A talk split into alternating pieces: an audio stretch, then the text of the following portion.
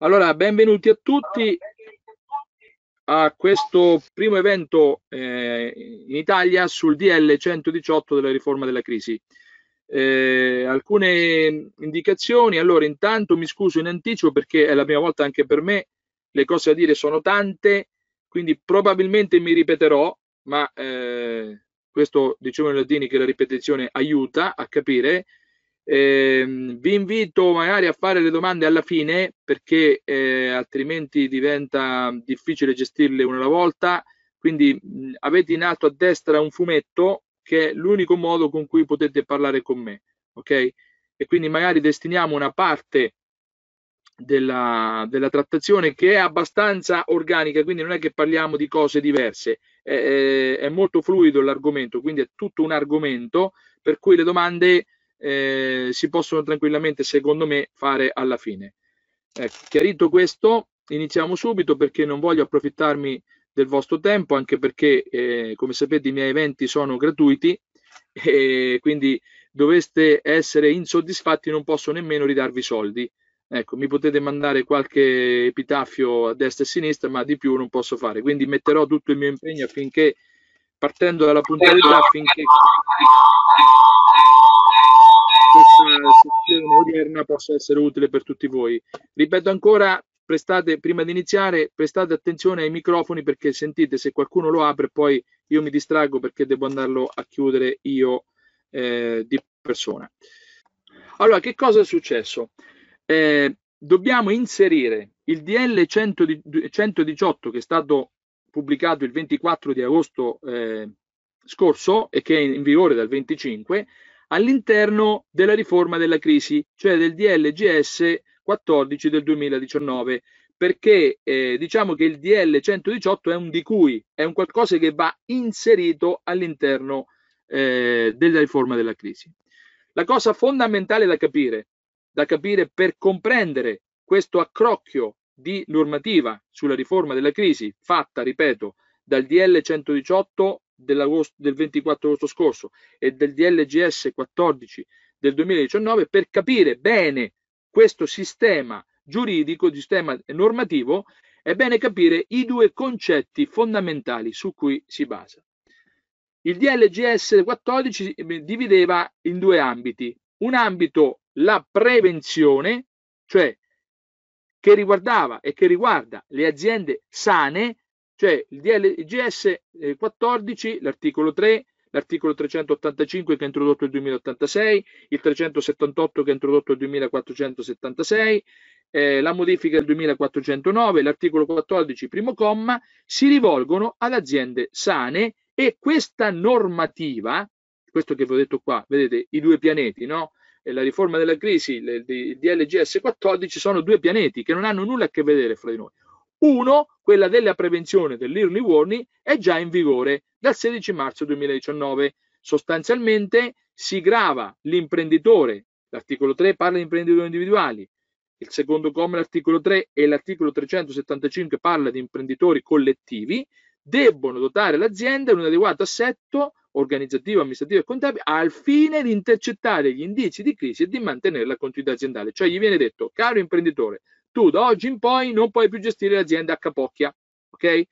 Devi essere adeguato. Se non lo fai, sesto comma 2476, i danni che tu provochi, quindi eventuali debiti che tu vai a sostenere con un'azienda che è inadeguata, quindi gli incidenti che provochi andando in giro con una macchina che non ha i freni, che non ha il parabrezza, che non ha i fari, eccetera, eccetera, li paghi tu, perché tu non potevi andare. Ecco, questa normativa qua, cari colleghi e amici, è andata in vigore il 16 marzo 2019, non è stata mai sospesa e non è rinviata, e riguarda la stragrande maggioranza dei nostri clienti, perché riguarda le aziende sane.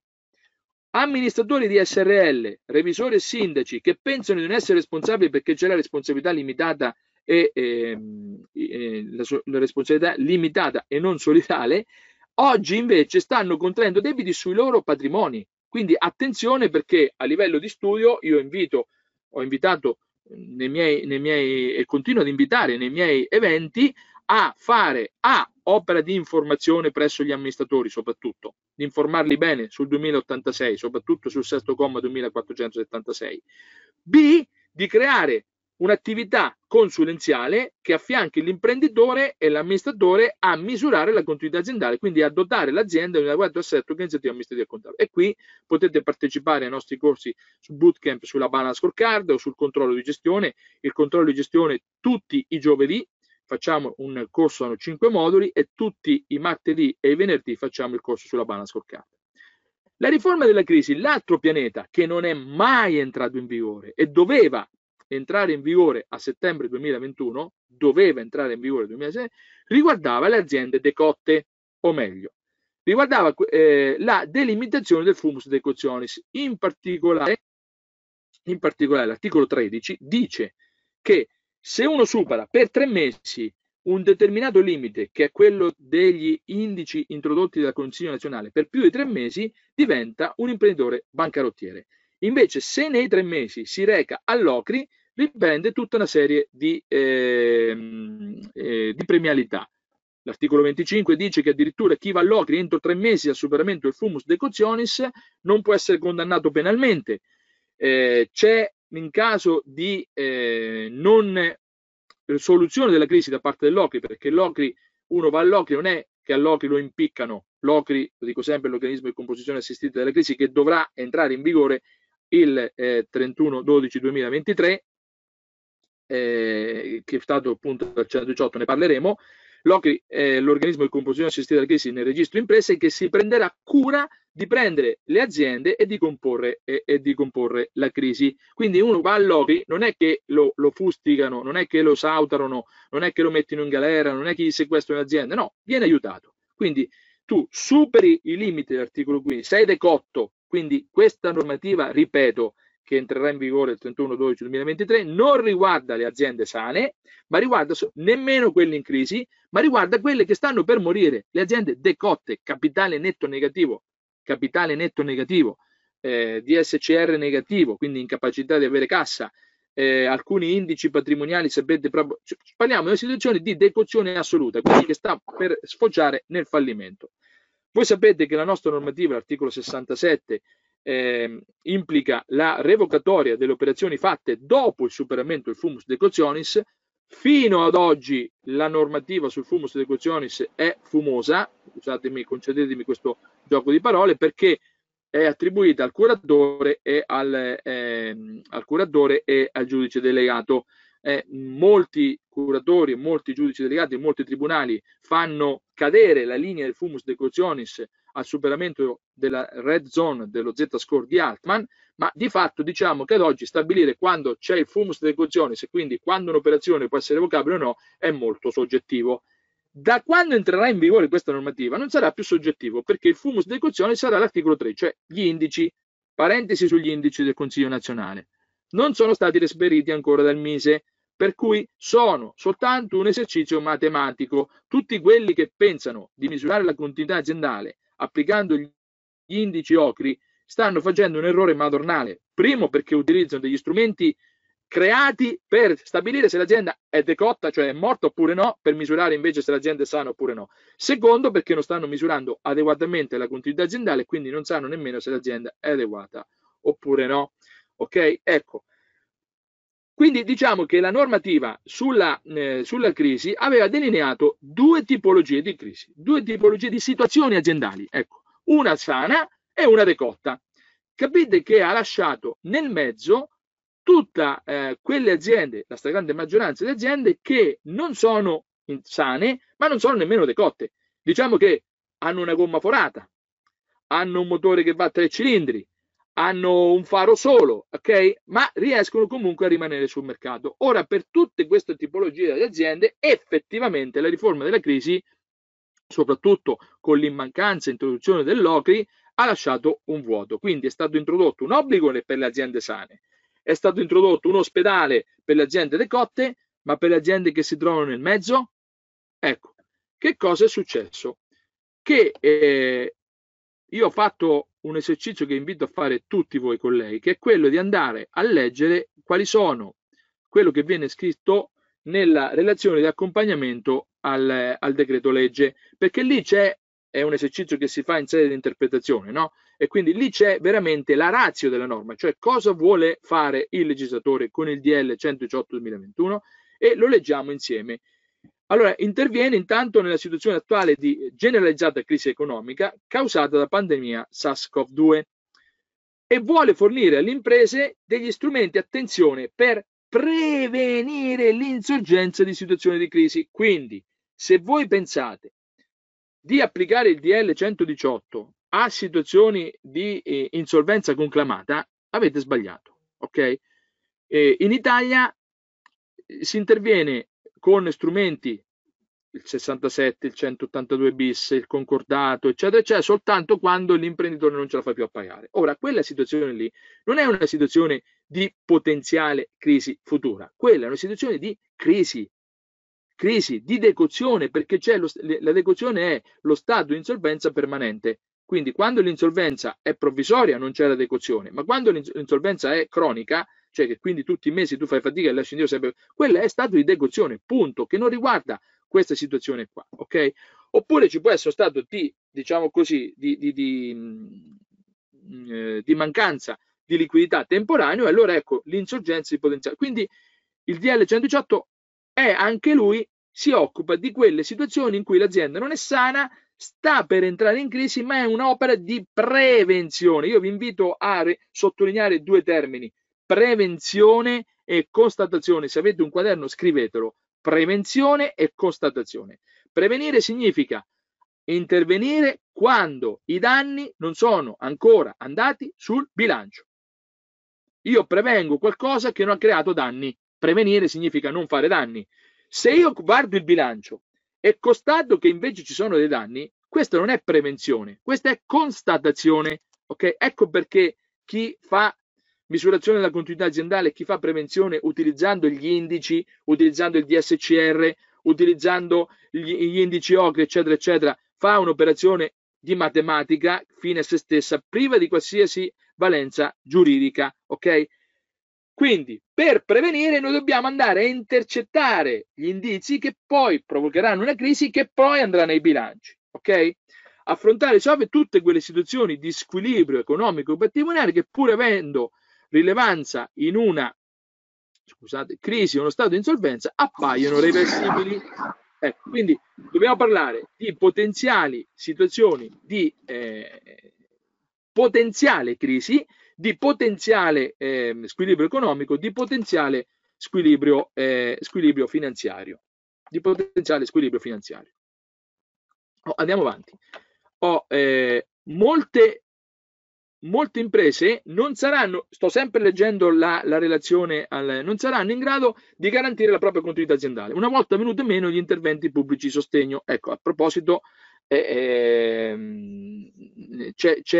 meno un giorno, non lo so quando, verrà meno l'assistenza, la sospensione delle cartelle di Equitalia, e lì sarà un problema, ok? E quindi quando verranno meno questo, le aziende non saranno in grado di mantenere la loro continuità aziendale. Tale constatazione risulta particolarmente evidente per le piccole e medie imprese, le quali, attenzione, questa è una missione da parte del governo molto importante, dice il governo, possono essere efficacemente sostenute se li si accompagna in un processo di presa di coscienza della situazione aziendale esistente e delle soluzioni praticabili per prevenire la crisi. Cioè dice, cari professionisti, dovete far capire agli imprenditori, dovete far cultura presso gli imprenditori affinché loro capiscano che l'azienda, che uno che fa l'imprenditore non è un mago che, come l'annunciazione alla nostra Signora, alla Madonna, no, ha creato Gesù Cristo.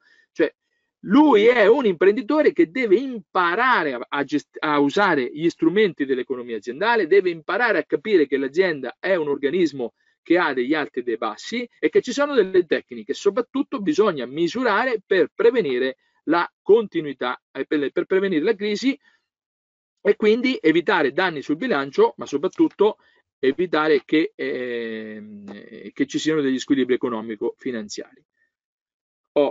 L'aumento delle imprese, sto sempre leggendo dalla relazione, l'aumento delle imprese insolventi generato dalla crisi economica in atto non può essere gestito unicamente con la legge fallimentare, e questo è un dato di fatto, finalmente ne prendono atto, cioè dice tutte questa situazione non può essere gestita soltanto concordato preventivo fallimento, anche perché ci sarebbero da aggiungere il 118, scusate, il 182 bis, ma io ne ho visti veramente pochi in giro di 182 bis, quindi quando l'unica alternativa alla continuità aziendale è il fallimento o il concordato, non è così.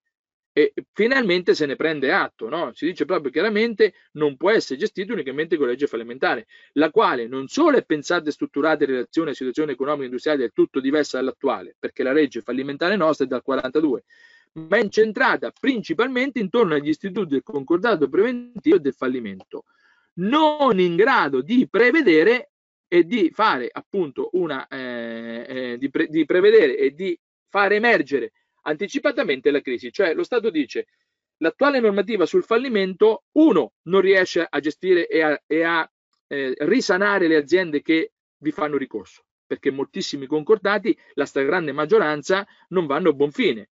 Due, è pensata in un'epoca molto diversa. Tre, non aiuta a prevenire.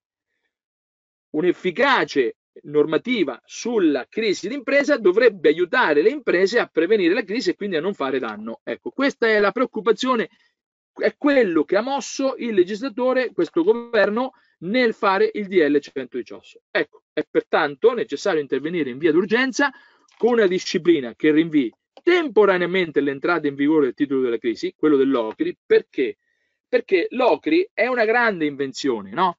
Ma voi pensate che in ogni registro imprese d'Italia bisognava creare l'OCRI, i regolamenti, diventa una cosa troppo complicata e quindi che cosa succede? Che l'OCRI è collegato con l'allerta, perché ciò che viene rinviato è anche l'allerta automatico da parte dell'Agenzia delle Entrate e da parte dell'INPS dei creditori privilegiati, no? E quindi non c'è il ricorso all'OCRI, viene rinviato tutta questa cosa sulla decozione che riguarda le aziende, ripeto, morte, viene rinviata al 31/12/2023, ok? Però, e questa è la prima considerazione, quindi prima di tutto non facciamo in questa situazione, è troppo presto perché l'OCRI non è pronto, perché la situazione è perché ci sono tante imprese che non sono in decozione, tante imprese sono sane, tante imprese sono in decozione, tantissime, la grande maggioranza sono nel mezzo, sono nel mezzo.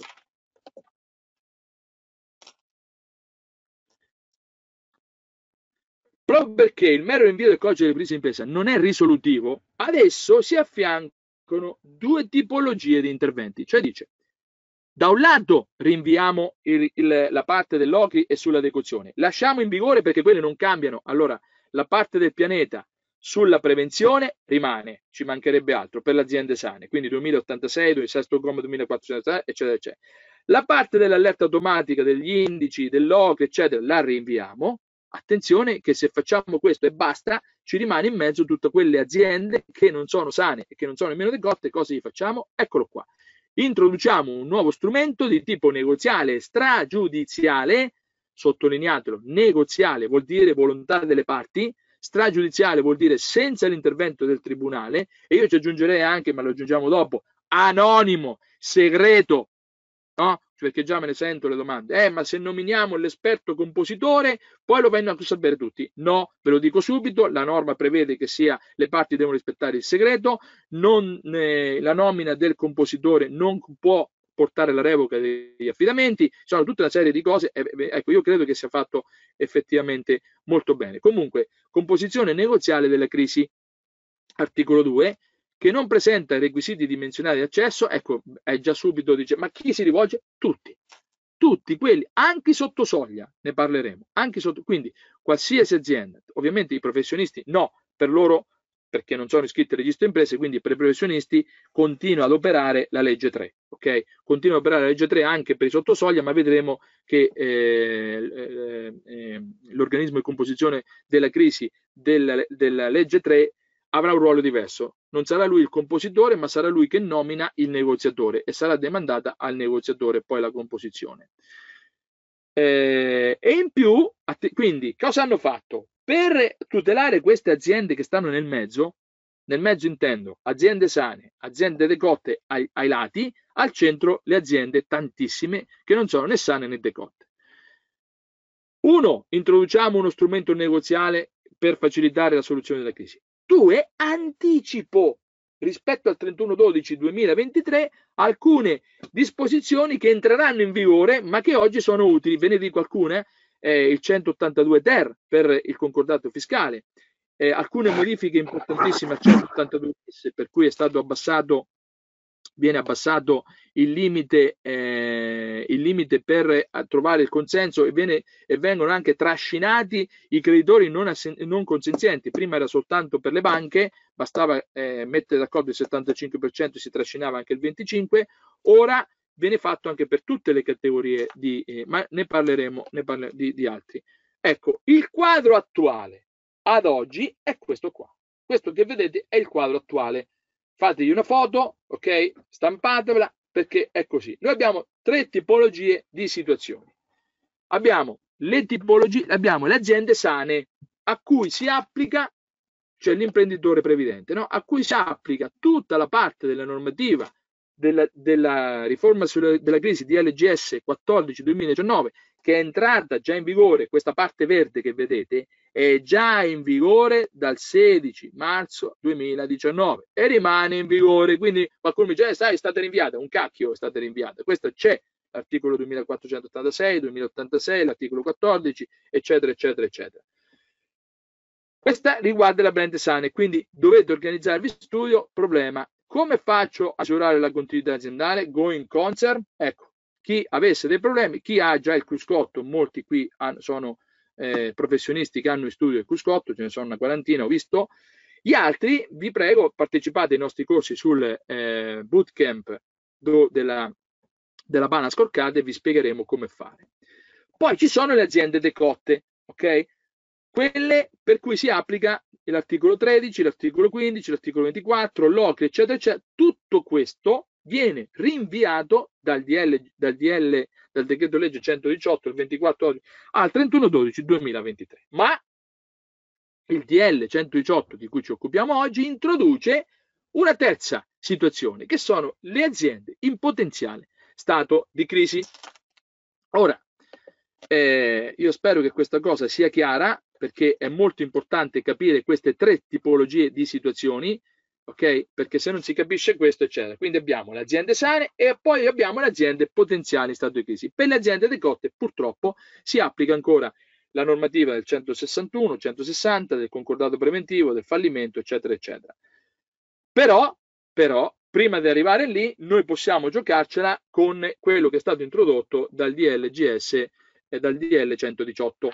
Che è appunto questa cosa qui. Ecco, quindi il DL 118 ha differito l'introduzione dell'OCRI e dell'allerta automatica di cui l'articolo 13 e 24, ha introdotto la composizione negoziata della crisi facoltativa con nomina di un esperto negoziatore da parte di tutti gli imprenditori. Attenzione, lo dico subito, l'esperto negoziatore affianca l'imprenditore, non lo esautora. Non lo esautora, l'imprenditore rimane nel pieno dei suoi poteri. Parlo di imprenditore per intenderci imprenditore individuale e amministratore nel caso di società. Anzi, il negoziatore si affianca all'imprenditore e ai suoi advisor. Quindi lo schema è imprenditore, consulente, viene nominato un negoziatore e tutti e tre lavorano insieme per cercare la soluzione della crisi. C'è l'efficacia estesa ai creditori senzienti nel 182 bis che entra in vigore subito. Ecco, è stata introdotta la convenzione in moratoria stragiudiziale, ne parleremo, cioè l'imprenditore può insieme ai creditori stabilire che per un periodo di tempo non ci sia una moratoria. Il countdown fiscale, quindi quando l'offerta fatta dal debitore dell'INPS o del fisco, questa è importantissima, 182 ter, supera il valore di liquidazione fallimentare dell'azienda, cioè quando io ho un debito di 1000 e l'azienda se fallisce vale 100, io basta che offro 101 e l'INPS e il fisco, cram down, debbono per forza accettare. Hanno 90 giorni di tempo per rispondere e anche se rispondono no, in questa situazione si può ricorrere al tribunale, molti tribunali stanno già decidendo in questo senso. Ma soprattutto se l'INPS e il fisco non rispondono c'è l'immediata omologazione del 182 ter. Questa è una cosa molto molto importante per noi professionisti che vogliamo sviluppare i nostri business, che vogliamo sviluppare i nostri servizi, questo dell'assistenza sul 182 ter è il centro. E noi che facciamo parte del network Consulente Zendale d'Italia abbiamo un sito, si chiama Soluzioni Crisi Aziendali, proponiamo proprio questo. Siamo particolarmente esperti perché io e tanti miei colleghi non è da oggi che facciamo questa cosa. Viene introdotta la figura del concordato semplificato, che interverrà per mitigare i costi, per, non ci sarà, vedrete, sarà una cosa fatta veramente bene, ma è riservata soltanto a colui che è passato alla nomina per la composizione negoziata, per la composizione negoziata della crisi, e quindi per la nomina dell'esperto negoziatore. Nel caso in cui l'esperto negoziatore non riuscisse a comporre la crisi, si può applicare l'articolo, il concordato semplificato. Attenzione, attenzione. Articolo 15, ho scritto un articolo, molti di voi l'hanno ricevuto, spero che questi giorni sia pubblicato da Sole 24 Ore. Voi sapete che con l'approvazione del bilancio del 2021 chi ha più di 4 milioni di capitale investito o più di 4 milioni di ricavi o più di 20 dipendenti deve nominare il revisore. Okay? Quindi la platea delle società e delle, che dovranno nominare il revisore si amplierà tantissimo. L'articolo 15 cosa dice? Attenzione, se l'azienda è grande ha l'organo di controllo. Per organo di controllo si intende il sindaco, quando c'è, o in mancanza del collegio sindacale il revisore. Quindi se c'è il sindaco l'organo di controllo è il sindaco. Se non c'è il sindaco l'organo di controllo è il revisore.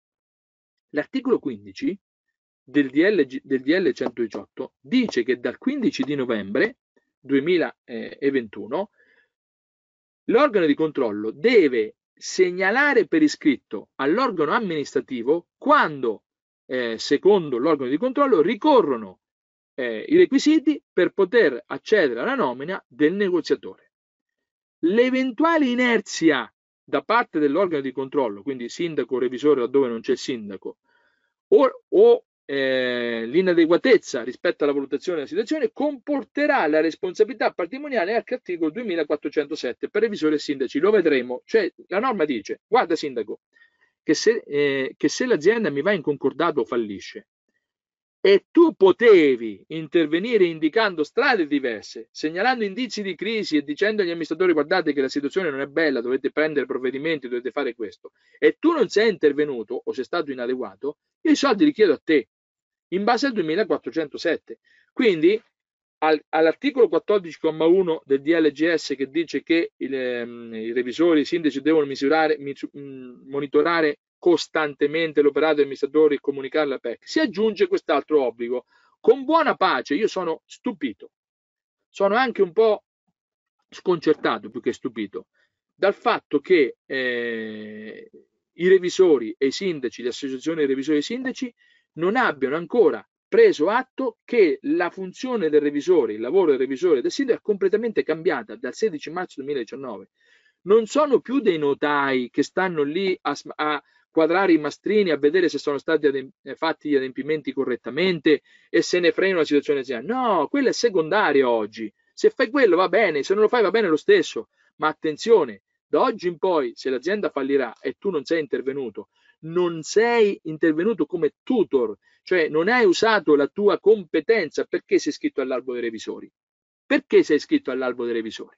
Perché c'è una competenza superiore a quella del buon padre di famiglia. Quindi vieni chiamato dall'amministratore e dalla tutela, dalla fede pubblica, a esercitare la tua perizia per salvare le aziende e per impedire che queste aziende di più grandi dimensioni rispetto alle altre facciano danni e quindi creano, per esempio, dei debiti nei confronti di altri fornitori, che creano debiti con le banche, con lo Stato, con i dipendenti, eccetera, eccetera. Quindi attenzione, questa con buona pace non si potranno più accettare incarichi a 2-3 mila euro. Se lo fate siete dei matti, siete dei matti proprio patentati, ok? Perché ci sarà da lavorare molto, le responsabilità saranno altissime e saranno patrimoniali, perché poi questa responsabilità dell'articolo 2407 è scritta nell'articolo 15,2, dice addirittura il comma 2 che a parte l'obbligo di vigilanza ai sensi del 2086, poi lo leggeremo, no, dice, intanto tu sindaco sappi che devi misurare il 2086, così come vado dicendo io da 2 anni,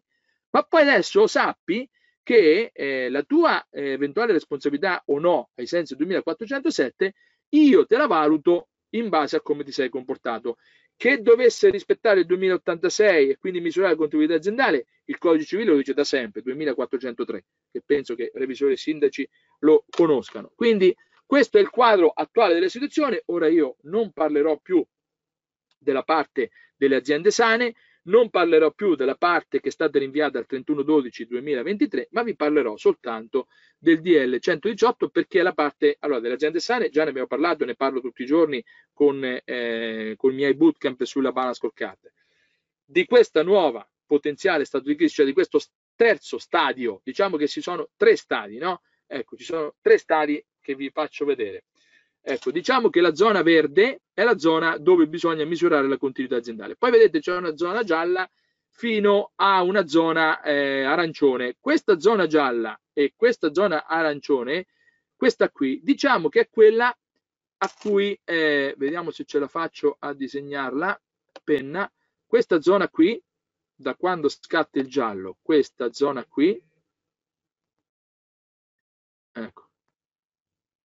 Questa zona qui è quella di cui si occupa il DL 118, cioè parliamo di aziende che hanno sintomi primari di crisi. Quali sono i sintomi primari di crisi? Intanto i sintomi primari di crisi non vanno nel bilancio, non si vedono. Qui, se io prendo un'azienda che sta qui, questa azienda qui ha un reddito operativo, ha liquidità, ha tutto, da bilancio non vede niente, ma ci sono gli indizi di crisi primari. Quali sono? Liti fra soci. Quante aziende sono fallite per liti fra soci? Mancanze di armonia fra soci e amministratori, calo della soddisfazione dei clienti, un portafoglio prodotti fatto prevalentemente di prodotti maturi. Allora dice, ma dai, sai, abbiamo fatto il record del fatturato. Sì, se tu hai fatto il record del fatturato con una cosa che inquina, con una cosa che fra un anno non ci sarà più, è chiaro che tu oggi devi sapere che devi fare innovazione per poter creare nuovi prodotti e quindi avere nuovi mercati. Ecco, è molto importante. Capite che sono valutazioni di carattere strategico, di carattere di alta consulenza strategica, che non prescindono dall'analisi di bilancio, perché tu l'analisi di bilancio non vedi niente, la lite fra soci non la vedi, la soddisfazione dei clienti non la vedi, che ci sia un portafoglio maturo non lo vedi, che ci sia un clima aziendale, no? Come fa un'azienda che ha un clima aziendale negativo, no? Magari ha tutti i dipendenti che sono in comfort e quindi stanno lì, aspettano che passano 8 ore e poi vanno a casa e non gliene frega niente. Come fa un'azienda ad andare avanti, no? Un ristorante, un hotel, se ha dei dipendenti che sono scazzati, scusatemi il termine, ma non mi viene altro, come fa un'azienda a produrre risultati? E che il clima aziendale sia fatto di gente che è scazzata, sul bilancio non si vede. O che ci sia poca formazione, sul bilancio non si vede, no? Perché se tu devi, il mondo cambia, il Covid è accelerato, quindi oggi ciò che fattura oggi non fatturerà domani. Noi commercialisti sappiamo benissimo che fra poco tempo la contabilità la farà la macchina, perché l'intelligenza artificiale capirà se l'acquisto è a fecondia semplice o a fecondia ripetuta, quindi se è bene ammortizzabile o se è costo ricavo, e lo farà automaticamente. Quindi la contabilità presto costerà zero, e se costa zero nessuno ce la pagherà. Quindi capite che questo che accade a noi accadrà anche agli altri, per cui i tassisti saranno, boh, non lo so, adesso si affittano i monopattini.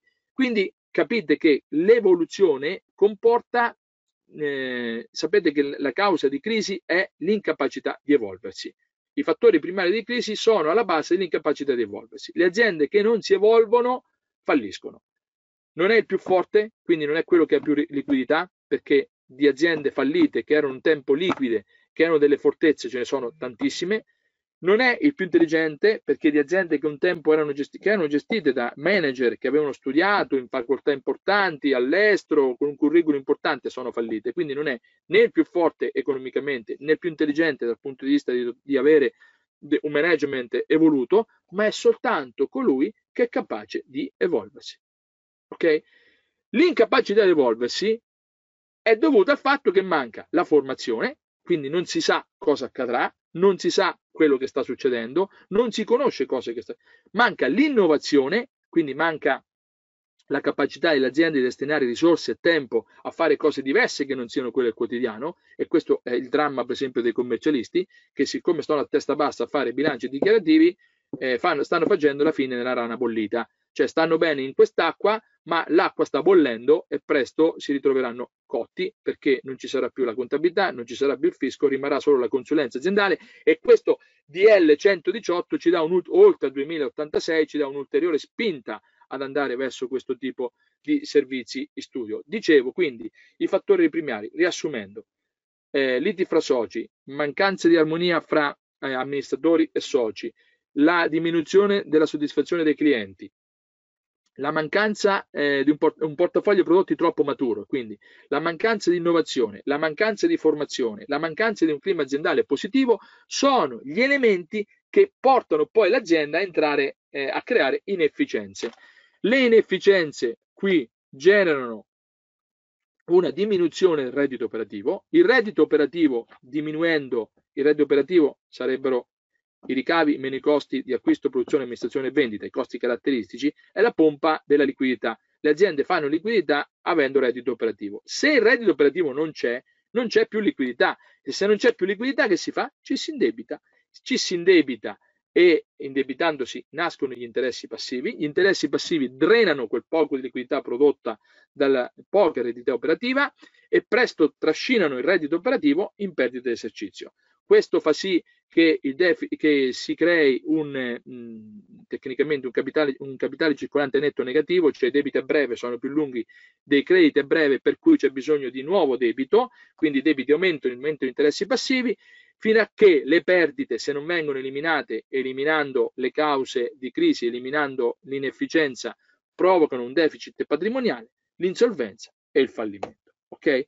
Noi siamo gli unici professionisti, perché vedete che chi potrà essere nominato sono i dottori commercialisti, gli esperti contabili con 5 anni di anzianità e gli avvocati, ok? Ma c'è un distinguo, perché gli avvocati devono fare un corso, devono dimostrare la cosa, noi ci entriamo di diritto, loro devono fare un altro passaggio. Però perché siamo noi? Perché noi, la nostra professione non è quella del fiscalista, noi siamo giuristi ed economisti d'impresa, anche fiscalisti.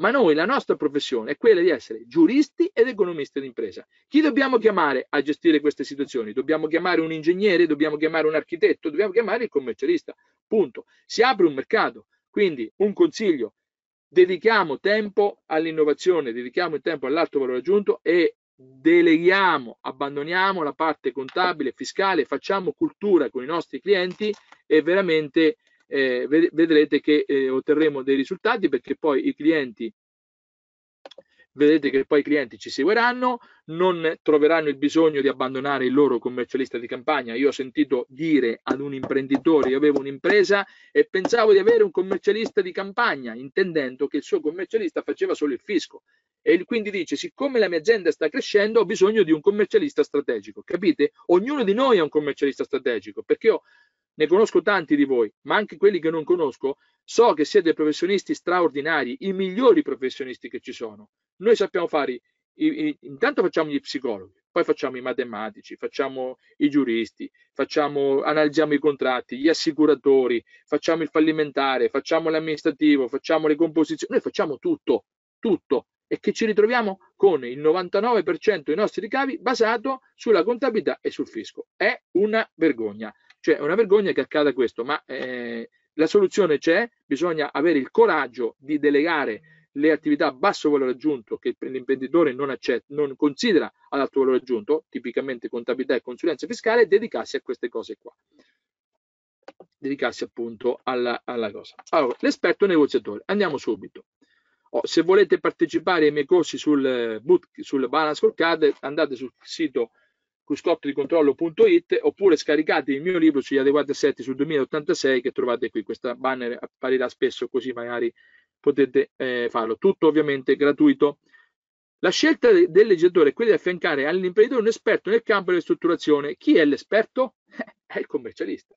Terzo, attenzione, terzo e indipendente, quindi quando verrete nominati per quando accetterete, dovete accettare e vedere esattamente e vedere esattamente se non avete vincoli, no? Quindi dovete essere terzi, non dovete avere conoscenza con l'imprenditore, non dovete interessi, eccetera.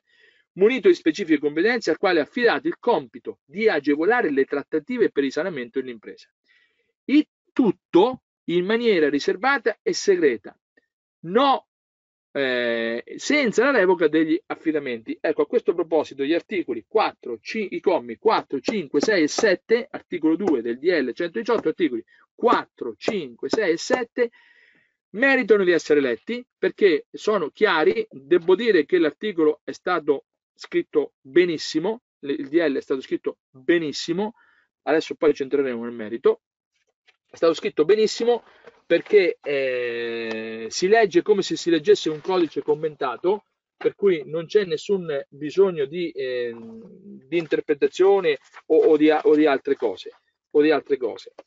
Adesso volevo leggere con voi, anche se ci sono dopo, volevo leggere insieme a voi l'articolo di comma 4, 5, 6, 7, proprio perché sento già qualcuno di voi che magari ha qualche dubbio su questa cosa, no? Su questa cosa. Ecco, i commi 4, 5, 6 e 7 dell'articolo 4, scusatemi, qui non c'è scritto, i commi 4, 5 e 6 dell'articolo 4, che sono i requisiti di indipendenza e doveri dell'esperto e delle parti. Durante le trattative, al comma 4, le parti si comportano secondo buona fede e correttezza. Quindi se io ti chiamo banca, tu devi venire. E non puoi utilizzare poi quelle informazioni per fare altre cose. Tu devi comportare secondo buona fede e correttezza. Ma va ancora avanti, comma 5. L'imprenditore ha il dovere di rappresentare la propria situazione all'esperto, ai creditori e agli altri soggetti interessati in modo completo e trasparente. Così come i creditori devono comportarsi secondo buona fede e correttezza, altrettanto l'imprenditore deve essere trasparente. Okay? Le banche e gli intermediari finanziari, i loro mandatari e i cessionari dei loro crediti sono tenuti a partecipare alle trattative in modo attivo e informato. L'accesso alla composizione della crisi non costituisce di per sé, sto leggendo il comma 6, causa di revoca degli affidamenti bancari concessi all'imprenditore. Comma 7, attenzione, tutte le parti coinvolte nelle trattative hanno il dovere di collaborare lealmente e in modo sollecito, perché poi tutto questo ambaradà dura 3 mesi.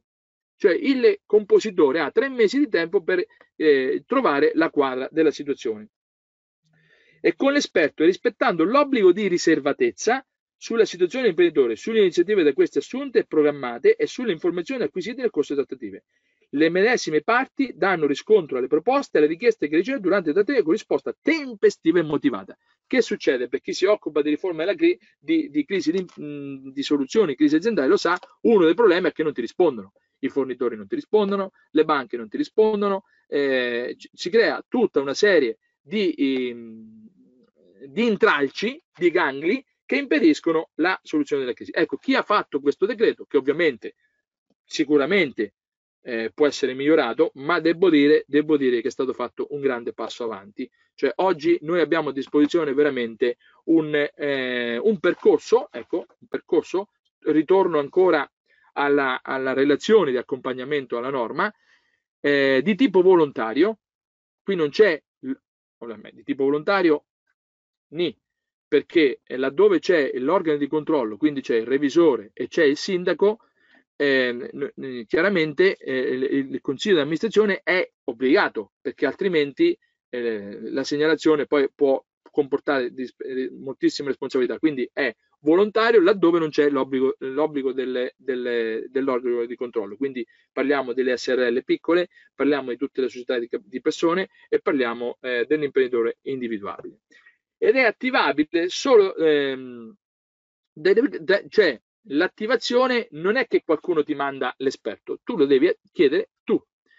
E gli organi di controllo societario, in presenza di una situazione di squilibrio economico-finanziario, segnalino all'imprenditore l'esistenza di presupposti per ricorrere alla composizione negoziata, dovere che rientra anche nella previsione dell'articolo 2403. Qui è sbagliato perché non è 2043, ma è 2403.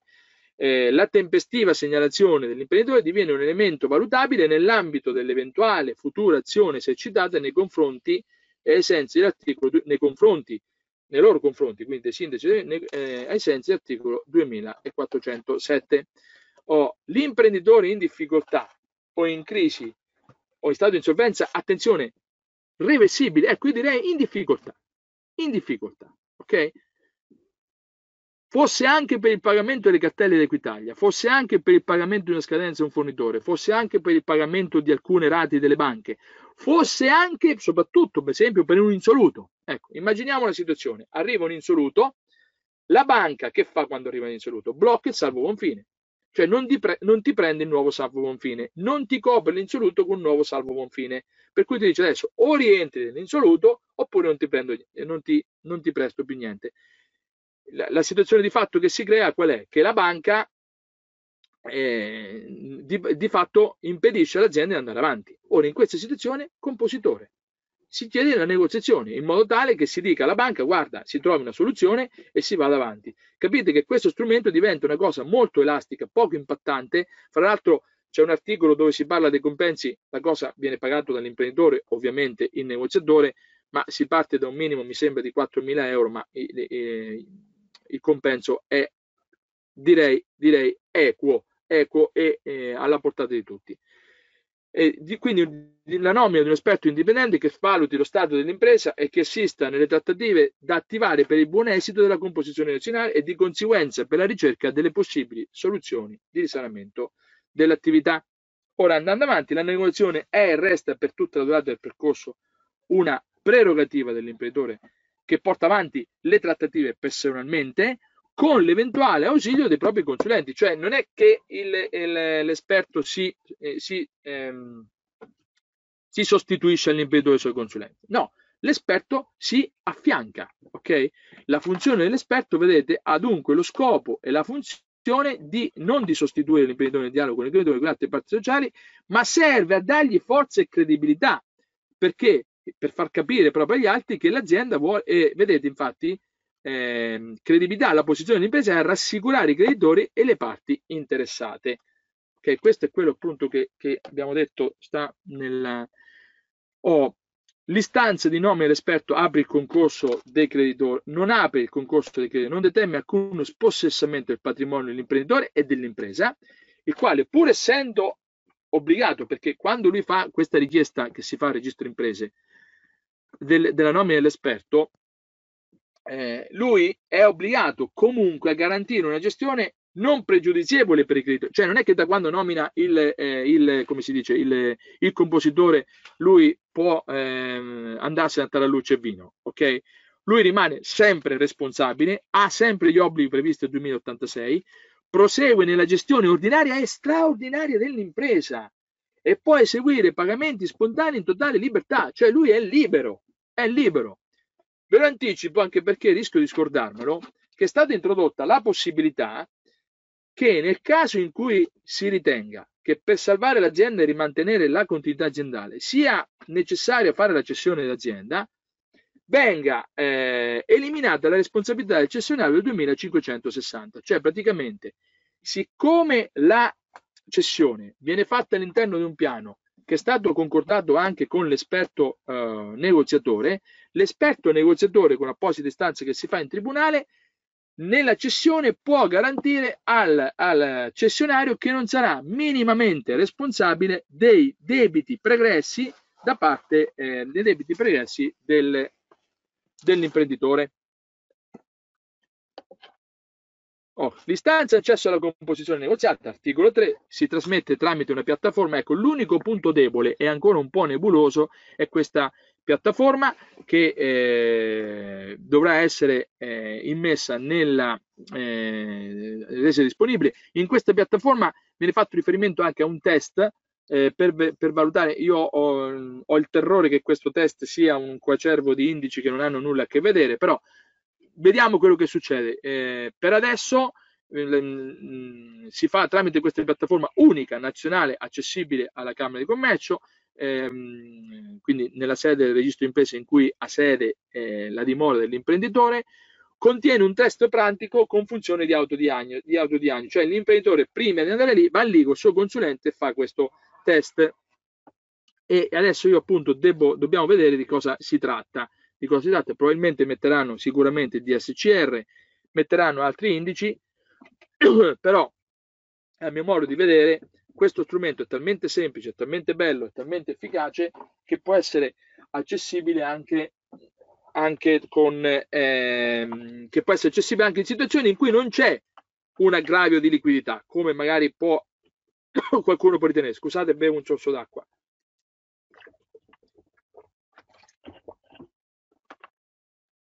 Quindi la nomina viene fatta tramite questo test. La nomina chi la fa? La nomina fa una commissione composta da 3 membri che durano in carica 2 anni, che vengono designati uno dall'autorità giudiziaria, dal tribunale, uno dal presidente della Camera di Commercio e uno dal prefetto. Se la nomina non interviene, vedete, entro 5 giorni, cioè io faccio l'istanza oggi e entro 5 giorni mi nominano l'esperto.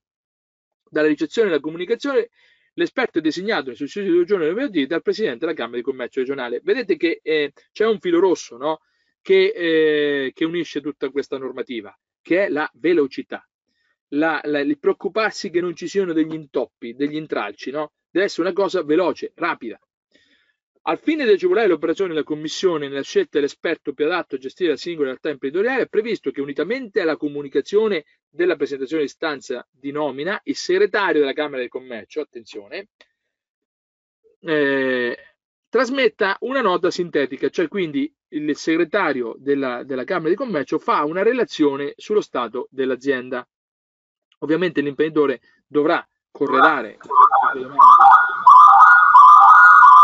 la semplice domanda che ha fatto presso con la piattaforma, la dovrà corredare anche ovviamente dei bilanci, delle relazioni, eccetera, eccetera. Lo vedremo dopo, c'è un elenco di documenti che bisogna fare. Il numero di dipendenti, appunto, questa relazione del segretario dovrà comunicare il numero di dipendenti, il volume di affari. L'imprenditore è chiamato a depositare una serie di documenti che forniscono un quadro generale, eccetera, eccetera. Quindi questo mi sembra abbastanza chiaro.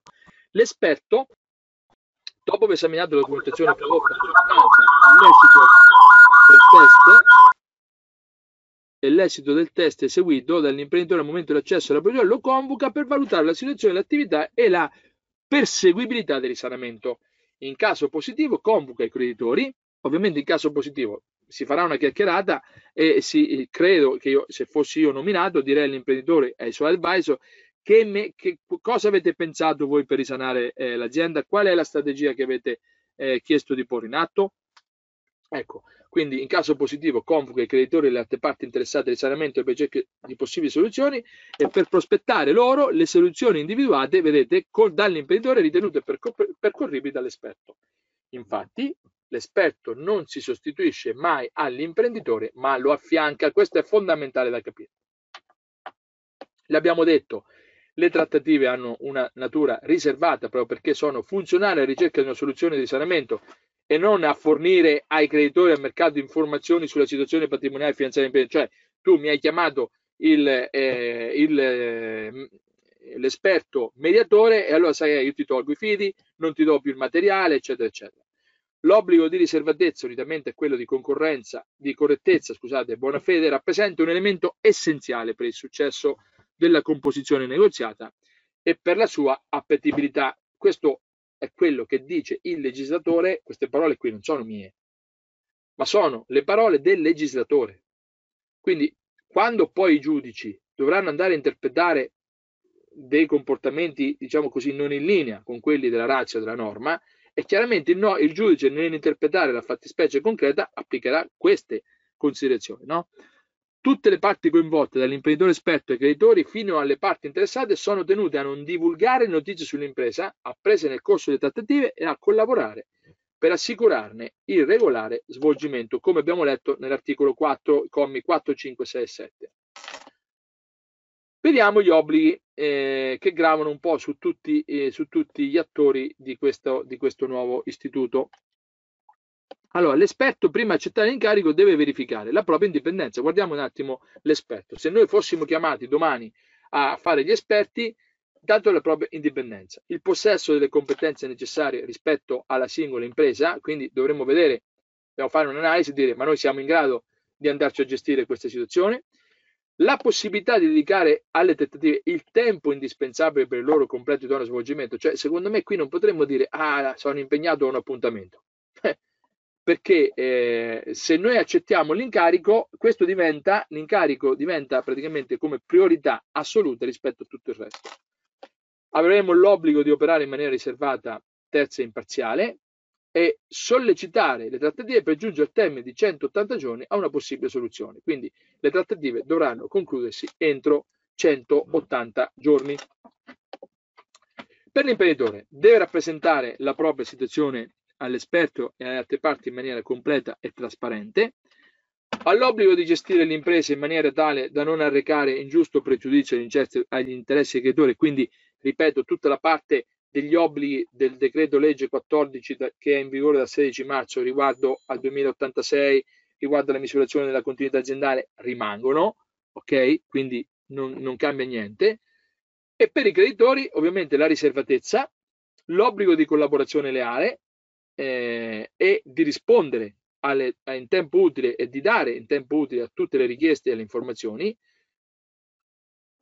Per gli istituti bancari e per gli intermediari finanziari, in ragione del ruolo che si ricoprono per il loro buon essere di negoziazione, cioè questo dicono a maggior ragione questi obblighi della riservatezza, della collaborazione leale e della tempestività sono rivolti alle banche, ok? Che non possono, appunto, come dicevo, come l'ho già detto molte volte, revocare gli affidamenti. La violazione di tali obblighi da parte dei creditori può venire in rilievo nell'ambito delle eventuali azioni risarcitorie. Ecco. Che succede? Che se un fornitore, in base alle informazioni che mi fa chiudere perché non mi dà più la materia prima, io posso agire per richiedere il risarcimento. Ho fatto un caso estremo. Nel caso in cui il dissesto dell'impresa derivi da comportamenti omissivi, ingiustificati o non corretti delle parti coinvolte da te, possono essere esercitate dal curatore fallimentare. Va sottolineato come la composizione avvia un percorso negoziale solo se il risanamento è perseguibile. E questo è un obbligo del negoziatore, stabilire se il risanamento è perseguibile. Ecco perché dico bisogna intervenire prima che ci siano creati dei danni, perché se poi è troppo tardi anche nomini il negoziatore, questo non ce la fa e l'azienda comunque non ci salva. E apre alle trattative nelle quali la situazione dell'impresa è rappresentata dalle parti coinvolte in modo trasparente e leale, anche grazie alla presenza dell'esperto. Ne consegue che se l'impresa non riesce a proseguire il risanamento e viene dichiarata fallita per mancata collaborazione delle parti chiamate al tavolo delle trattative, le conseguenti responsabilità potranno essere oggetto di accertamento giudiziale. Questo deve essere chiaro e bisogna spiegarlo anche ai nostri clienti che verranno coinvolti in queste trattative, perché me le immagino già, un altro lavoro sarà: mi ha chiamato il mio cliente, ha nominato l'esperto, mi hanno proposto questo piano, che ne dici? Accettiamo o no? Come mi devo comportare? Capite che si innesca tutta una serie di situazioni che possono portare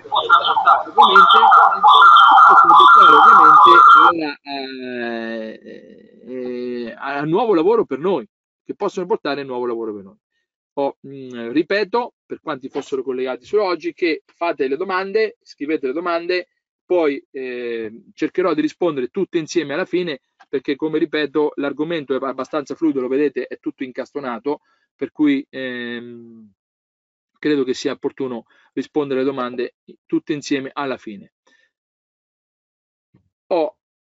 Ci sono alcune situazioni in cui l'intervento dell'esperto è più pregnante ed è incisivo. Quando, per esempio, esaminata la documentazione dell'imprenditore, verifica che non vi sono corrette prospettive di risanamento. Ecco, che succede? Io prendo una situazione e vedo che questa cosa non va avanti e quindi ipotesi che prova l'archiviazione da parte dell'organo che lo ha nominato. Quindi l'esperto dice qui non c'è possibilità. Oppure, quando informato preventivamente dall'imprenditore del compimento di atti di straordinario amministratore o di pagamenti che non appaiono coerenti rispetto alle trattative, verifica che tali atti non siano pregiudizievoli per i creditori. Ok? Quindi l'imprenditore, e noi dobbiamo chiederlo se fossimo nominati, deve metterci a corrente di tutto quello che sta facendo. E quindi è il caso anche, secondo me, di preoccuparsi, no? Di farsi fare, di fare noi una sorta di applicare noi il cruscotto. Ecco, per esempio, chi ha il cruscotto di controllo non ha problemi, perché il giorno dopo che viene nominato va in azienda e dice tu adesso in poi metti il cruscotto di controllo, perché se no io ci rinuncio, perché comunque il cruscotto di controllo serve a rispettare il 2086, quindi a vedere se c'è continuità aziendale, no? E quindi a fare in modo che ci sia continuità aziendale. non siano pregiudicevoli per i criteri per le trattative, per le prospettive di risanamento, e se li ritiene pregiudicevoli segnala il proprio dissenso all'imprenditore. Ecco, questa è una cosa molto importante. Il dissenso manifestato dall'esperto resta in linea di principio confidenziale, cioè questo non è che dice no, guarda, va nel registro imprese e pubblica nel registro imprese il fatto che l'imprenditore voleva fare una certa cosa, no, ok? Delle trattative, e nel caso in cui l'atto e il pagamento siano eseguiti, quindi io te lo dico, per me non va bene, poi tu lo fai, a quel punto è rimessa allo stesso esperto la decisione sull'opportunità di rendere noto mediante pubblicazione del registro di imprese. Cioè l'esperto, qualora abbia invitato l'imprenditore a desistere dal fare alcuni atti, ma l'imprenditore incapunito, imperterrito, va a testa bassa e li fa, ecco, cioè abbiamo la possibilità appunto di iscrivere questi atti al registro imprese e quindi toglierci noi la responsabilità, perché chiaramente la responsabilità è dovuta a noi soltanto se siamo stati inadeguati o inerti.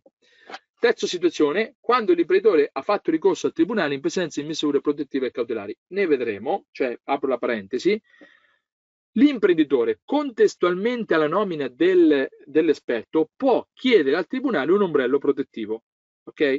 Proprio una riserva che lo ripari da eventuali azioni esecutive sia sul patrimonio dell'impresa che sul proprio patrimonio.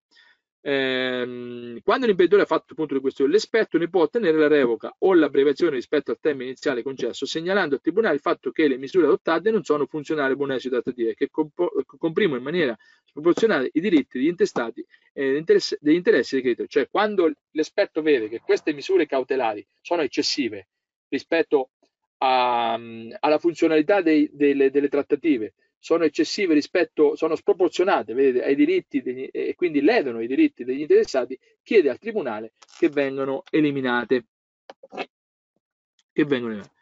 Laddove vi sia l'esigenza di proteggere il patrimonio, ecco infatti, dall'imprenditore, dell'impresa e da iniziative che possono turbare il regolare corso delle trattative e mettere a rischio il risanamento dell'impresa, perché che può succedere che un creditore parte, iscrive ipoteca, fa un pignoramento presso terzi, ci pignora i crediti verso clienti, ci pignora il conto corrente e noi saltiamo a operare. Ecco, quando c'è questo pericolo perché la trattativa è intervenuta tardi, cioè nei rapporti con i creditori c'è un iter, no? Se tu intervieni prima che lui ti chiami, allora si gestisce. Se tu lo accompagni mentre lui ti chiama, gli rispondi, gli proponi qualcosa e lo rispondi, allora anche qui va bene. Ma se tu arrivi a un punto in cui lui ti ha chiamato, tu hai proposto, lui ha accettato, tu non hai adempiuto e quindi lui non si fida più, c'è il rischio che questo parta, lancia arresta e quindi faccia delle azioni esecutive che possono turbare e mettere a repentaglio, no? Mettere a repentaglio anche il risanamento. Allora, in questo caso l'imprenditore può ottenere la protezione del patrimonio, perché se attiva la protezione è sufficiente che l'imprenditore chieda contestualmente alla presentazione di istanza la nomina di un esperto o successivamente le misure protettive di cui all'articolo 6. Questa cosa è regolata dall'articolo 6. L'istanza è pubblicata nel registro di imprese, quindi è pubblica, e dal giorno di pubblicazione i creditori, attenzione, ad eccezione dei dipendenti. I dipendenti, invece, i crediti verso i dipendenti sono azionabili in qualsiasi momento e quindi ancor di più qui necessita la capacità del risanatore di fare la classifica. Come io, per esempio, la prima cosa che faccio quando viene un cliente da me per un risanamento aziendale, faccio la classifica dei creditori. Prima di tutto i creditori più pericolosi sono i dipendenti, quindi quelli bisogna pagarli, bisogna sistemarli, bisogna accordarsi. Poi ci sono i professionisti, poi ci sono gli artigiani, poi ci sono i fornitori, poi ci sono le banche e poi c'è lo Stato. Questa sequenza, perché le azioni che scaturiscono per proteggere il proprio credito hanno un impatto diverso, no? E quindi lo capite benissimo che se mi fa un precetto, un decreto ingiuntivo, addirittura un'istanza di fallimento, un dipendente, o pago o fallisco. La pubblicazione di istanza impedisce inoltre, fino all'archiviazione di istanza che apre la composizione derivata, la prosecuzione dei procedimenti di dichiarazione di fallimento o di accertamento dello stato di insolvenza. Quindi per quanto dura questo schermo non è possibile chiedere il fallimento. Ecco, un'altra cosa che è prevista è che i creditori non possono rifiutare l'adempimento o risolvere unilateralmente i contratti in corso con l'imprenditore per il solo fatto di vantare nei suoi confronti i crediti non soddisfatti. Quindi, per esempio, rate di mutui scaduti, fatture non pagate, non possono consentire, quando c'è questa protezione, ai creditori di sospendere i contratti. L'efficacia delle norme è subordinata alla contestuale presentazione del ricorso in tribunale per ottenere la conforma del decreto di fine. Questo è importante. Allora, uno chiede la sospensione insieme alla domanda, alla richiesta della nomina dell'esperto. Quindi chiedo la nomina dell'esperto e la sospensione delle azioni esecutive, entrambe. Ed entrambe vengono pubblicate. Entro i 5 giorni viene nominato l'esperto. Attenzione, perché l'efficacia della protezione sia valida, occorre che si faccia l'immediato contestuale, quindi ricorso in tribunale per ottenere la conferma. L'RGR del ricorso presentato in tribunale per la conferma va comunicato nel registro imprese. Se io non comunico l'RGR del registro imprese, quindi sono un creditore, vedo Simone Brancozzi ha presentato istanza di nomina dell'esperto e istanza protettiva, ma non vedo l'RGR, significa che il tribunale non è stato investito della conferma, per cui io posso agire liberamente. Quindi questo è molto importante, bisogna far seguire immediatamente all'ipotesi, quando viene nominata questa cosa, quando viene chiesta la protezione, bisogna far seguire immediatamente l'iscrizione nel registro imprese, oltre che di questa cosa, anche dell'RGR in tribunale.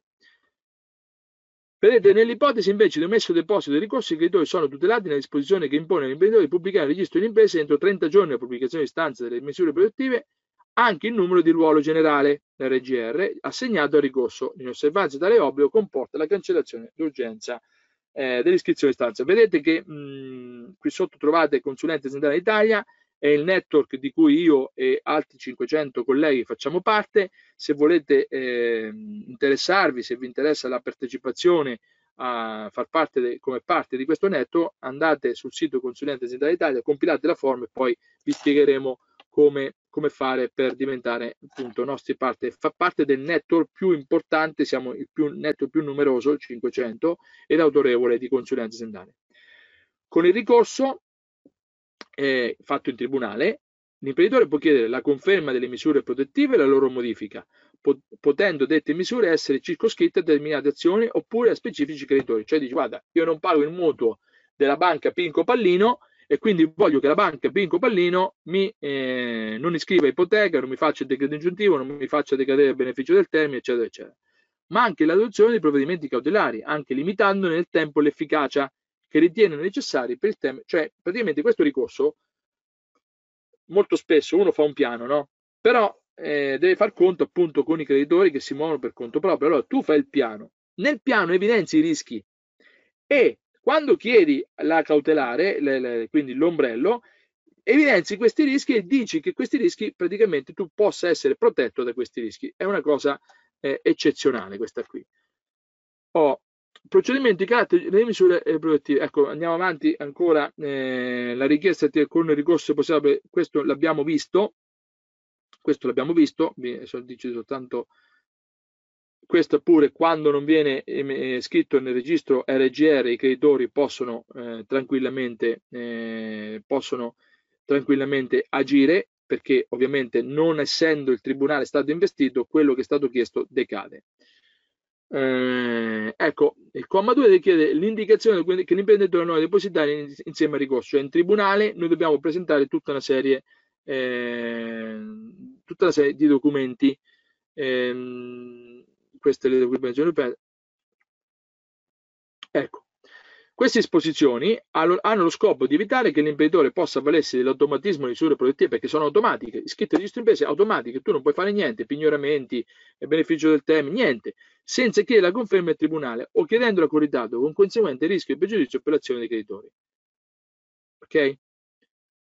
Questo poi sono i meccanismi, vi invito ad andare a leggere, con cui viene fatta la cosa. All'udienza il tribunale sentite le parti, l'esperto e omessa ogni formalità, nomi se occorre un ausiliario, ecco, può nominare un ausiliario e procedere agli atti di istruzione detenuti. La norma garantisce anche i diritti e terzi alle misure e provvedimenti richiesti stabilendo che il tribunale debba sentirli. Quindi attenzione, perché il tribunale sente la banca, sente il fornitore, sente l'altro, ok?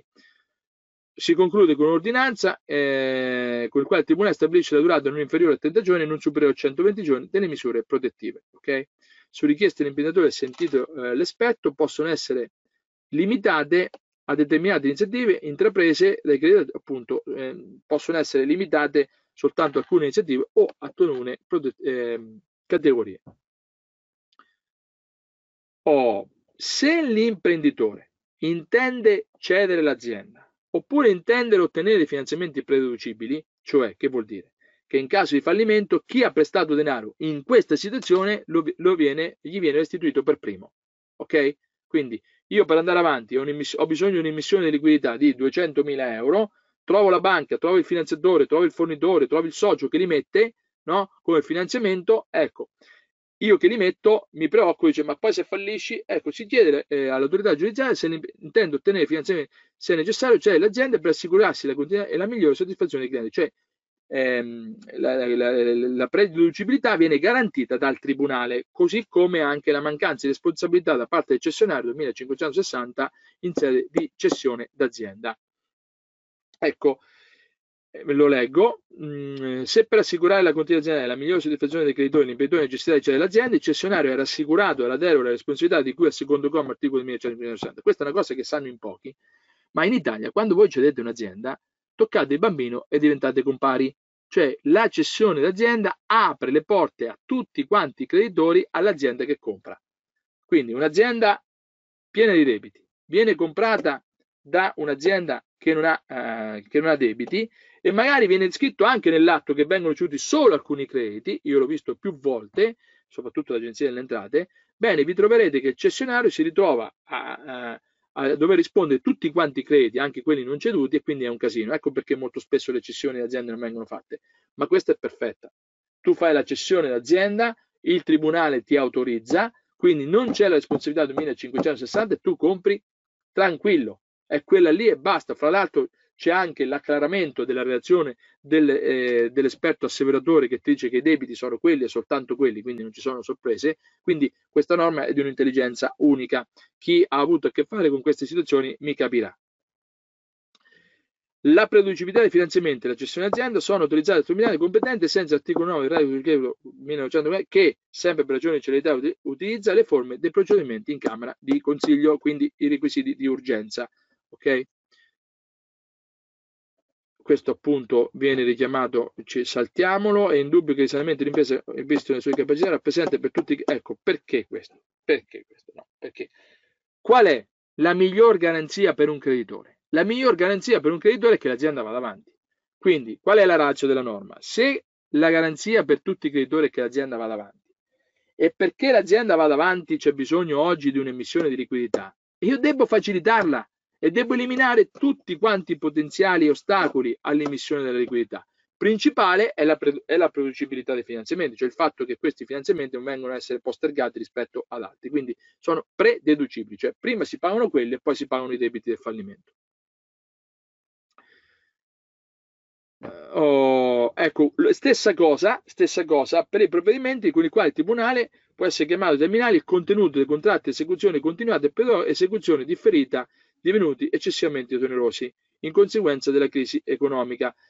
Come i fornitori, gli altri creditori non possono interrompere la prestazione, c'è anche la situazione in cui il tribunale, investito dall'imprenditore e dall'esperto, su quelle situazioni in cui, perché la crisi ha creato un cambio della situazione, per cui quei contratti che un tempo erano, quelle cose che un tempo erano convenienti, oggi non lo sono più. E quindi il tribunale può autorizzare l'interruzione di questi contratti.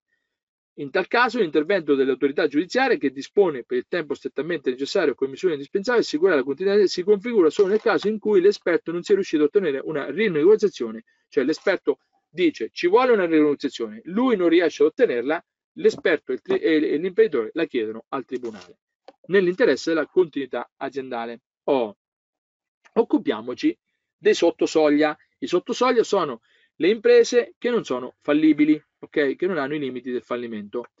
Vale a dire le imprese che in ragione del possesso congiunto di requisiti articolo 2 comma possono utilizzare in caso di squilibrio operativo unicamente le procedure di composizione di cui è la legge 3. Il ruolo di composizione degli organismi di composizione della crisi viene riaffermato per tali imprese anche nell'ambito della composizione negoziata, nel quale detti organismi provvederanno alla nomina del professionista che svolge le funzioni di esperto indipendente, cioè i sottosoglia debbono andare presso l'organismo di composizione assistita della crisi, di cui la legge 3, e l'organismo di composizione assistita della crisi nomina l'esperto indipendente. Capite? Quindi c'è questa cosa che praticamente l'organismo di composizione della crisi in un certo senso si sgrava della funzione di coordinamento. Il concordato semplificato per la liquidazione del patrimonio è solo liquidatorio. È solo liquidatorio perché è successivo alla fase del tentativo di composizione, quindi siccome questo concordato semplificato può essere, ci possono accedere soltanto le aziende che hanno fatto la negoziazione assistita della crisi, questa dell'esperto, può essere soltanto liquidatorio, procedure utilizzabili dal solo imprenditore che ha seguito il percorso ordinario, senza che però le trattative abbiano portato a una soluzione di tipo negoziale. In tale caso la presa consapevolezza del fatto che l'unica ipotesi percorribile è quella liquidatoria può essere adito il tribunale con ricorso in cui si chiede l'omologazione di un concordato per cessione dei beni, ricorso proponibile entro 60 giorni dalla richiesta da parte dell'imprenditore della relazione finale redatta dall'esperto indipendente. Non prevede la nomina del commissario giudiziale per il controllo della veridicità dei dati contabili.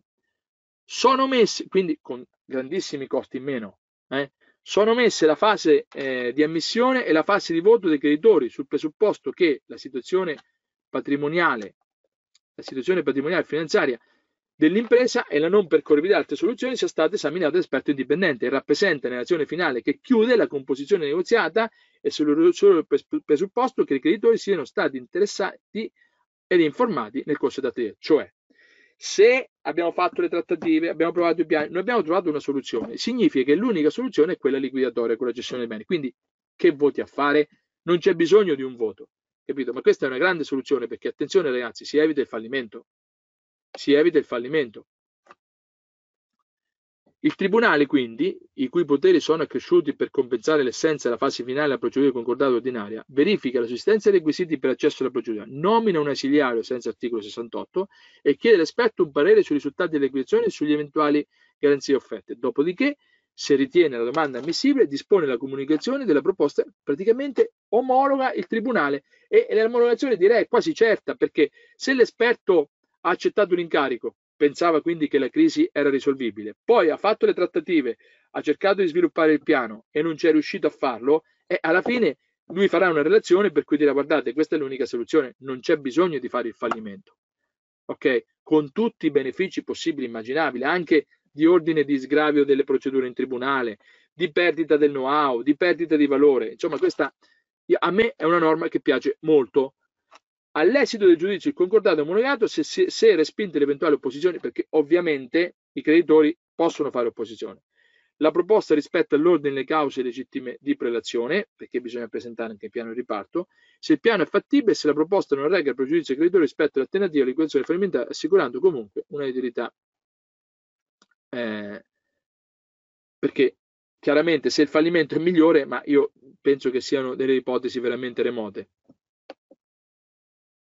Ecco, il compenso dell'esperto è a carico degli imprenditori, ci sono dei criteri, c'è tutto un articolo che lo fa, quindi all'atto di determinazione del compenso è riconosciuto valore di prova scritta per la concessione di un provvedimento monitorio, quindi provvisoriamente esecutivo per garantire pronta remunerazione all'esperto per l'opera prestata, quindi abbiamo le più ampie garanzie possibili e immaginabili. Il ricorso, ecco, che cosa ci avvantaggia? Quali sono i vantaggi della composizione negoziata? Quali sono gli incentivi? Okay? Ho cercato di fare un riassunto perché sono sparsi un po' qua. Allora, intanto si sospendono gli obblighi di ricapitalizzazione e le cause di scioglimento. Quindi se fosse una società, un SRL, non c'è bisogno di ridurre il capitale e non c'è bisogno di mettere in liquidazione, e non mi sembra poco. Riducono la percentuale di ammissibilità agli obblighi di soluzione di efficacia estesa, cioè se la soluzione che viene fuori è un 182 bis, noi possiamo accordare anche una piccola parte e non tutti, capito? Quindi andiamo a fare un 182 bis con accordi estesi, per cui basta accordare la maggioranza dei creditori di quella categoria, dei fornitori per esempio per la categoria dei fornitori, delle banche per le banche, e abbiamo il calm down, cioè il trascinamento dentro il risanamento anche dei dissenzienti. Riconoscono misure di favore di natura fiscale rispetto alle soluzioni negoziali e delle trattative. Ecco, io l'unica cosa che non ho, che ovviamente non c'è scritta, ma che ritengo sia tacita, è che tutti i crediti fiscali, i debiti fiscali che non sono andati all'Agenzia delle Entrate di discussione godono di questo favore, per cui possono essere rateizzati in 8 anni, hanno gli interessi ridotti, hanno le sanzioni ridotte, eccetera, eccetera. Ma tutto ciò che è andato a riscossione deve essere trattato con il 182 ter, cioè con il concordato fiscale. Quindi i debiti fiscali dovete dividerli in due: quelli che sono stati passati già alla riscossione e quelli che invece non sono ancora andati a ruolo. Quelli che non sono andati a ruolo si va all'Agenzia delle Entrate e si propone appunto queste misure premiali. Okay? Assicura la conservazione degli effetti degli atti autorizzati anche in caso di accesso alle procedure regolate dalla legge fallimentare. Esonerano, attenzione, da revocatoria gli atti compiuti in coerenza con le trattative e le prospettive, quindi non ce l'è. E questa è la cosa più importante: esonerano, esentano l'imprenditore da reati di cui al 216 terzo comma 2017 per i pagamenti e le operazioni non compiuti durante le trattative, perché in coerenza con le stesse nella prospettiva di risanamento. Quindi c'è l'esimienza penale per l'imprenditore che vi ha fatto ricorso, cioè l'imprenditore in stato di difficoltà che chiede aiuto è un imprenditore sfortunato. È un po' come quando succederà il 31/12/2023 che entrerà in vigore l'OCRI: l'imprenditore che va all'OCRI è sfortunato, ma se tu non ti fermi, non nomini l'esperto, non vai all'OCRI, non chiedi aiuto e continui ad operare con un'azienda che è dissestata, che ha superato ogni ragionevole limite di decuzione, allora sei un imprenditore bancarottiere e lì ti prendi tutte le storie. Questa cosa bisogna farla capire bene ai nostri clienti, perché uno non deve fare l'imprenditore a vita, no? Se le cose non vanno bene bisogna trovare una soluzione, e ho incontrato molti imprenditori, perché io dico sempre che il fallimento è una soluzione, perché poi c'è l'assunzione, quindi se c'è un acquirente può comprare il fallimento con il procedimento dell'assunzione, può essere liquidato tutto l'attivo e il passivo fallimentare, eccetera, eccetera. E molti imprenditori mi dicono: ma se sapevo che era così avrei fallito prima. Ecco, non arriviamo a questi punti, perché questa gente che sta in difficoltà sta male. Ora gli strumenti ci sono, sta alla nostra professionalità divulgarli e portarli a conoscenza e utilizzarli, e direi anche sta nella nostra responsabilità anche operare in maniera preventiva con appunto l'applicazione del 2086. Qui sulle misure fiscali ve le faccio leggere a voi. Praticamente c'è una riduzione delle imposte, delle sanzioni, c'è la riduzione degli interessi e c'è la possibilità di realizzare fino a 8 anni.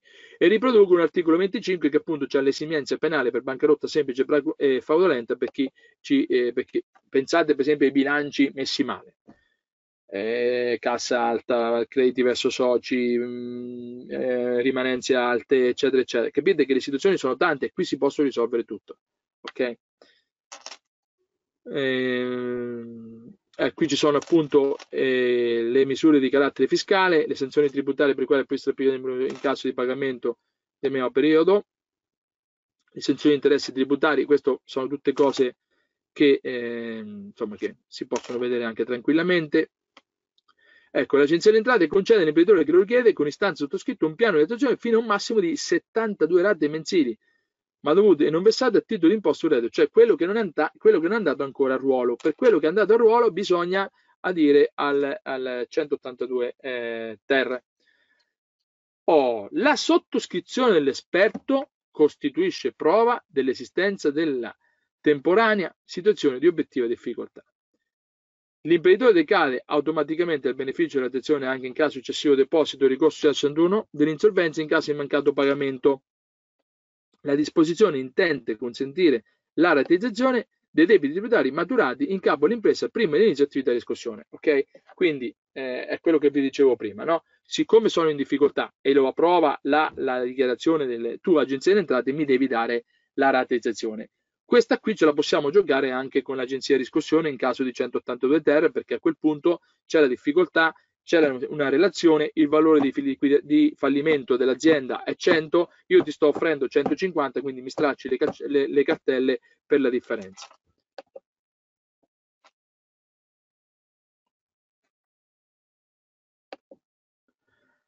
Oh, la segnalazione dell'organo di controllo. Abbiamo quasi finito, quindi vi chiedo ancora un po' di pazienza, ma abbiamo quasi finito. Il comma 1 prevede che il comma 1 dell'articolo 15 prevede che l'organo di controllo societario segnali per iscritto all'organo amministrativo la sussistenza dei presupposti per la presentazione di istanze e non. Quindi vedete la sussistenza dei presupposti. I presupposti non sono un bilancio con degli indici scadenti, ma ci sono, per esempio, liti fra soci, non c'è armonia fra soci, fra assemblea e consiglio di amministrazione, un portafoglio prodotti maturo. C'è un declino della soddisfazione del cliente, non c'è formazione, non c'è formazione, eccetera, eccetera. Quindi in quel caso deve intervenire. La disposizione precisa che la segnalazione deve essere motivata e trasmessa con mezzi che assicurano la prova dell'avvenuta ricezione e che la stessa contiene la fissazione di un congruo termine che non superi 30 giorni, la stessa cosa che dice l'articolo 14, primo e secondo comma del DLGS. Con buona pace di tutti quei revisori e sindaci che dicevano che loro non dovevano fare niente, che la riforma sulla crisi è stata rifiutata. Ah, noi per misurare la continuità aziendale, Simone, abbiamo le nostre procedure. Quali sono? Ma sai, noi ce l'abbiamo. Qual è? Chiediamo all'organo amministrativo, cioè misurano, c'è gente che misura la continuità aziendale chiedendo all'amministratore: caro amministratore, avete voi la contabilità aziendale? Quello risponde sì, fatto, misurata la continuità aziendale. Oppure, noi abbiamo applicato gli indici OCRI, oppure noi. Guardate che adesso spero che nessuno di voi si comporti così, ma questi sono dei somari, mi prendo la responsabilità, sono dei somari perché non hanno capito che la funzione del sindaco e del revisore è completamente cambiata. Siamo diventati dei tutor che dobbiamo occuparci dell'integrità dell'azienda e la parte formale ormai ha perso di significato, e bisogna avere gli strumenti, perché domanda: come fai tu a misurare la continuità aziendale? Come fai tu a sapere se devono o meno nominare l'esperto mediatore? Ok? Entro 30 giorni l'organo amministrativo deve riferire, è specificato che in pendenza delle trattative rimane fermo in capo all'organo di controllo il dovere di vigilanza che articolo 2403 è sbagliato, è 2403 non 2043, che è quello che dice che deve vigilare sulla continuità aziendale e sull'adeguatezza di cui è il 2086. Il secondo comma, vi prego se fate revisori o sindaci, questo ve lo dovete studiarla questa cosa qui. Il comma 2 prevede che la tempestiva segnalazione all'organo amministrativo, non dice la segnalazione, la tempestiva, cioè se è tardiva è come se non l'hai fatta. Da parte dell'organo di controllo, ripeto, organo di controllo, collegio sindacale se c'è o revisore se non c'è il collegio sindacale. E la vigilanza sulle trattative, perché altro obbligo, dobbiamo vigilare sulle trattative. Siano valutati ai fini dell'esonero o dell'attenuazione della responsabilità prevista 2407. Cioè, se tu non vigili, se tu non segnali, sei inerte, sei inadeguato rispetto alla valutazione della situazione aziendale, paghi tu in prima persona. Ok? Ora, questa è una domanda che faccio ai miei corsi, ma faccio anche voi. Sei un revisore? Bene, domanda. Come rispetti l'articolo 14, primo comma di DLGS, cioè di vigilare costantemente che gli amministratori abbiano la continuità aziendale? Come fai? Sei revisore? Sì, bene. Come fai a rispettare questa norma? Quali strumenti utilizzerai per sorvegliare le aziende così come disposto l'articolo 14 del DL 118 del 2021? Cioè per dirgli guarda che dovete segnalare e tempestivamente, come l'articolo 14, primo comma, dice costantemente, quindi non è che ci puoi andare una volta ogni 3 mesi, ok? Non dico ci devi andare tutti i giorni, ma quasi. E lo devi fare tempestivamente, quindi non puoi aspettare il bilancio. se la situazione potenziale di crisi è a settembre 2021, tu non puoi aspettare giugno 2022 l'approvazione del bilancio. È tardiva. Quindi hai bisogno di strumenti che misurano la continuità aziendale, e gli strumenti che misurano la continuità aziendale non possono essere basati sul bilancio, quindi l'analisi di bilancio, il DSCR, queste cose qua. Devono essere strumenti che valutano invece se l'azienda sta proteggendosi dagli indizi primari di crisi. Siccome gli indizi primari di crisi, formazione, innovazione, clima aziendale, soddisfazione dei clienti, portafoglio prodotti maturo, clima fra soci e amministratori, sono qualitativi, il revisore e il sindaco, così come l'imprenditore, così come il consulente e l'imprenditore, oggi hanno bisogno di utilizzare uno strumento scientifico, validato scientificamente, che misuri la continuità aziendale non solo dal punto di vista economico-finanziario, perché vedete il bilancio è la pagella. Quando ormai i danni sono sul bilancio è tardi, è come se vostro figlio vi porta la pagella con tutti e quattro, non potete farci niente, dovevate operare prima, mandarlo a ripetizione, controllarlo se andava a scuola, andare a parlare con i genitori, con i professori, eccetera eccetera. Ecco, noi viene chiesto di creare un sistema, come revisori e sindaci, che impedisca una pagella, quindi un bilancio, che sia un bilancio brutto. L'unico strumento che c'è, appunto, è la Balanced Scorecard, e il cruscotto di controllo che ho ideato io è una Balanced Scorecard. Noi di queste cose, di come misurare la continuità aziendale, ne parliamo nel bootcamp. I miei collaboratori vi hanno scritto in precedenza come potersi iscrivere, basta che andate sul sito cruscotto di controllo.it e scegliete la data. Ce ne sono 2 ogni settimana, e quindi, ecco, io ho finito. Vi ringrazio della vostra attenzione e spero che la cosa sia stata esauriente. Allora vi manderemo un questionario per la customer satisfaction, ok? Compilate il questionario e allegato alla fine del questionario ci saranno tutte le slide, quindi per avere le slide mi dovete dire se sono stato somaro, bravo o mediocre, dove devo migliorarmi, eccetera eccetera. Benissimo, grazie e buon lavoro a tutti e buon rientro. Ciao a tutti.